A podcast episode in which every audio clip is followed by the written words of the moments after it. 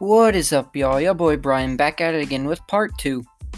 Through this episode, we'll dive into the things that in my life that shaped me into who I am today.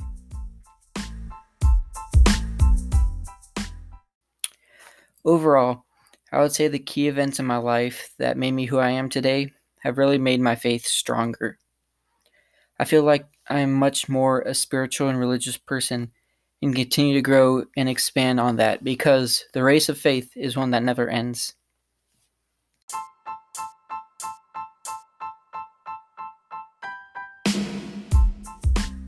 My parents got married on November fifth, two thousand, in Guatemala. A little over two years later, on December twenty-seventh, two thousand two, I came along. I was baptized no more than a week later in Guatemala, in my grandparents' home. I attended preschool during the summer in Guatemala and here in the U S during our school year. In Guatemala, their school year is during our summer vacation and our school year is during theirs. Every year for Holy Week, we will travel back to Guatemala for processions. We would meet with the extended family and celebrate. We would create carpets for the processions to pass over. We would climb volcanoes, and we would cook the most amazing foods. One visit, I was eating a tamale, and I got to the leaf, and I started eating it because I thought it was lettuce. Well, turns out it wasn't. It was a banana leaf.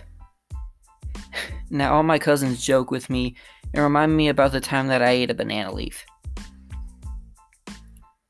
During one of the visits, I got nickname. I got my nickname, Blanquito, which means little white boy.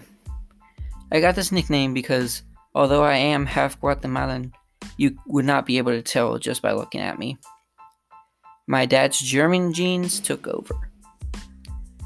A little bit later on, about a year, I applied for dual citizenship for Guatemala.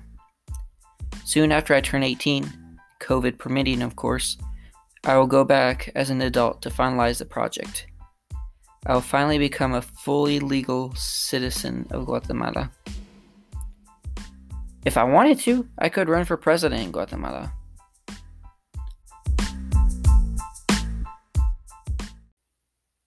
Well, in two thousand six, my sister was born.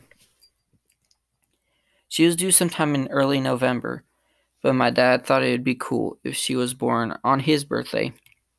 So some stuff happened, and she was born October twentieth, same day as his. Then fast forward a little bit, and two thousand eleven, I received my first communion. The extended family all came to witness this great moment.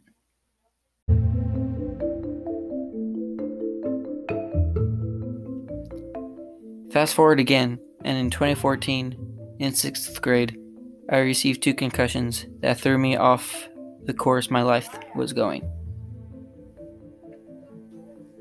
I had dreams of going all the way with soccer, but I guess God had other plans. Their team had a fast break toward my goal, but then they dribbled it a little too far out, so I went to block the shot, and the kid made a desperate attempt to reach the ball, missing it and kicking me in the head instead.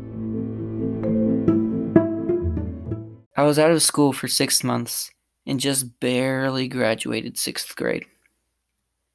The whole six months, I wasn't allowed to do anything. No reading, no T V, no electronics, nothing. My grandma was really there for me the whole time. Every day, since I wasn't allowed to read, she would read from the Bible to me. She would read, and then we would talk about what she read to me. She was with me in my suffering. My concussion was so bad that I received the sacrament of the anointing of the sick twice. When I finally returned, life was different. I had to adjust to a new normal. Constant headaches every day. I would never be the same.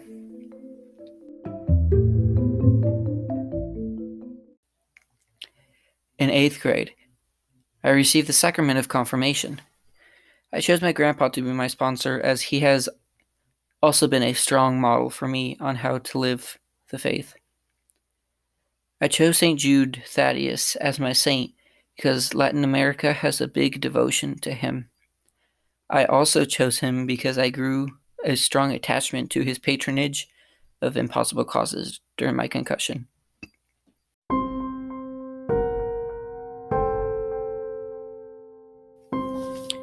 I graduated from Saint Peter's and then decided to go to C J to further my Catholic education. Freshman year, I got another concussion, playing volleyball. That set me back for a while. I went up to block a spike, and let's say I blocked it with my face. The doctors now say I'm no longer allowed to play contact sports. I was left to play bowling. I found out that I really enjoy bowling, and I'm actually pretty good at it. I'm left-handed, and I roll two-handed.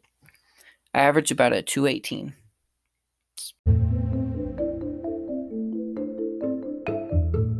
The summer after my freshman year, I attended a Steubenville conference, Franciscan University, and that really impacted my life. I got to really know God and my faith for myself, not just facts from the textbook. I got to experience the fullness of the faith. The Eucharistic adoration really hit me hard. I don't know if y'all heard of the story of Paul and his horse, but a short synopsis is that he was blinded by God's brilliance and he fell off his horse. Well, at adoration, the light was reflecting off of the monstrance and blinded me for a bit. God was opening my eyes to His grace and His love. I've gone back to the conference every summer, and every time God reveals Himself in wondrous ways. Um,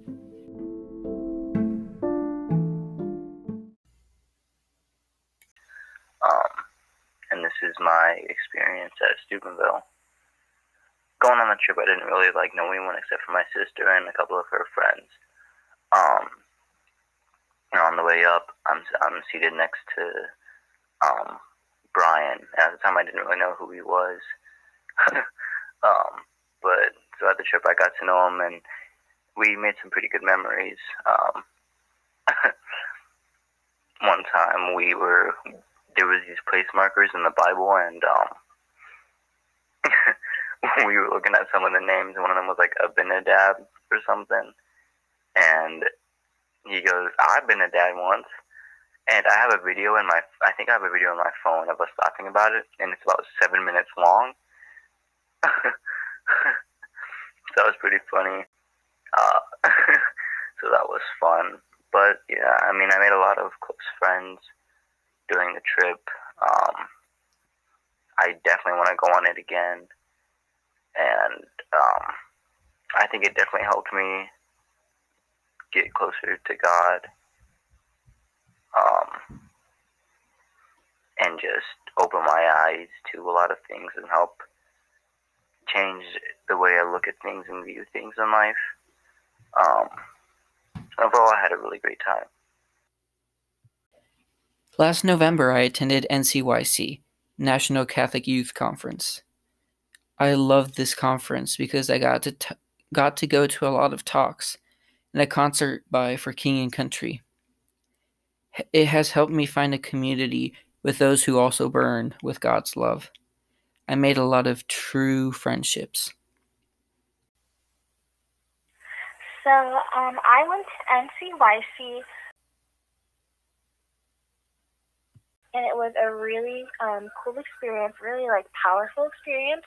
Um, some of my most like fondest memories um, are either hanging out with the group that I went, or just like these gigantic um, matches that we had with everybody else who attended. It's just like tens of thousands of people, tens of thousands of young people, just united, singing together, praising Christ, and just wanting to like let Him into our lives. And it was just, I think it's just a once in a lifetime experience to like witness something like that, witness something that powerful and just be so proud to be um, a Catholic, be a Christian. This past summer, I attended Marion University's M D I, Missionary Disciples Institute, and it affirmed my faith and made me really think about what I'm doing with my life. It has helped me grow through the service and love of others. After each of the conferences he went to, um, he seems like he stayed very devout and was enthusiastic of his faith after each one of the conferences, um, each one kind of adding on to the other. Uh, he really stayed there and enjoyed and had a great time uh, video conferencing with all of his other friends and um, making new friends, and it was just a good time he had. Um, and he came down after each break extremely excited and um, looking forward to the next event happening. And and then at Steubenville, he was having a great time uh, being at Steubenville and uh, having Eucharistic adoration and enjoying the time with all of his uh, friends there, having a great time learning about different events and really coming home excited about the faith. In Indianapolis was another great time. He enjoyed, uh, again, the adoration and all the different events and just having a great time. Each one compounded on top of the other one, making it, uh, making him have a better and more devout life, Catholic faith life.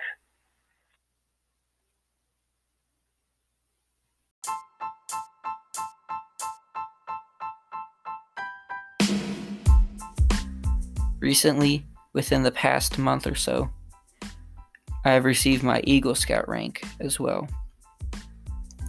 I did a project to benefit Saint Anthony's School. They don't have a playground, since they are in uh, inner city downtown Dayton. So I painted hands and feet hopscotch game. Brian has been in Scouts since he was in kindergarten. First was Cub Scouts and then it was Boy Scouts. During Cub Scouts, his dad was his uh, band leader and he would plan a lot of activities. And once he was, Brian was in fifth grade, he crossed over to Boy Scouts. It was a complete different thing from Cub Scouts, and at the beginning it was hard to adjust and adapt. Um, it was run differently, and Scouts were more or less on their own, where Cub Scouts, the parents had to be with them all the time, so it was a, an adjustment meant for him and for us as parents. But of course, Brian managed to do it. He had to take a break due to some health issues and started to run out of time, because once you turn eighteen, you can't get the highest uh, award, which is the Eagle um, rank. So he started working on a project. He presented it to someone that we thought it was gonna help us to do it fast, and that person just wanted to play games. So we thought about doing something for a really needy place.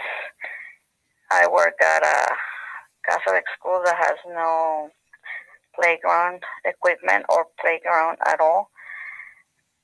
also looking for ideas, we came out with a hands and feet hopscotch, and we requested the school if we could do the Eagle project.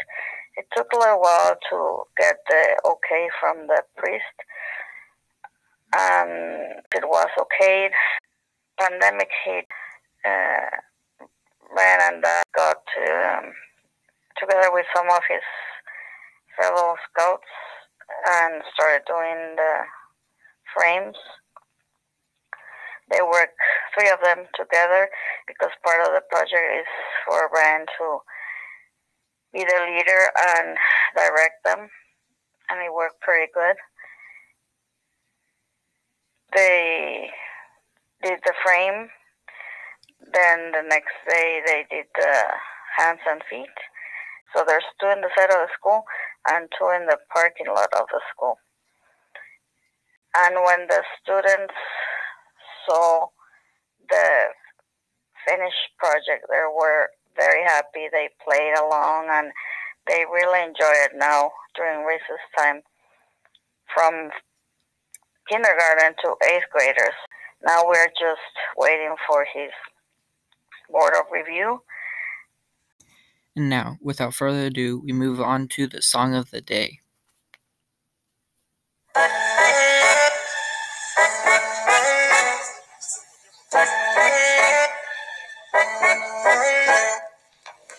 you, Lord, for the small things, like me and her on a porch swing, the summer nights and fireflies and the sound of my old six string.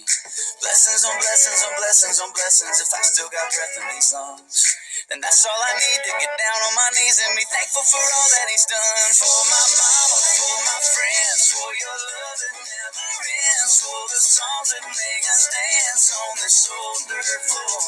For my babies, for my girl, for the way they changed my world. Waking up today, yeah, I just gotta say thank you, Lord. Yeah, I just wanna say thank you, Lord. Oh, now.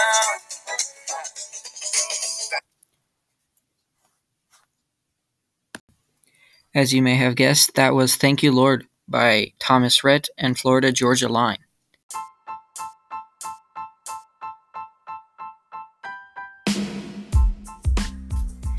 Peace out, y'all. Make sure to check back in on Tuesday for the next episode.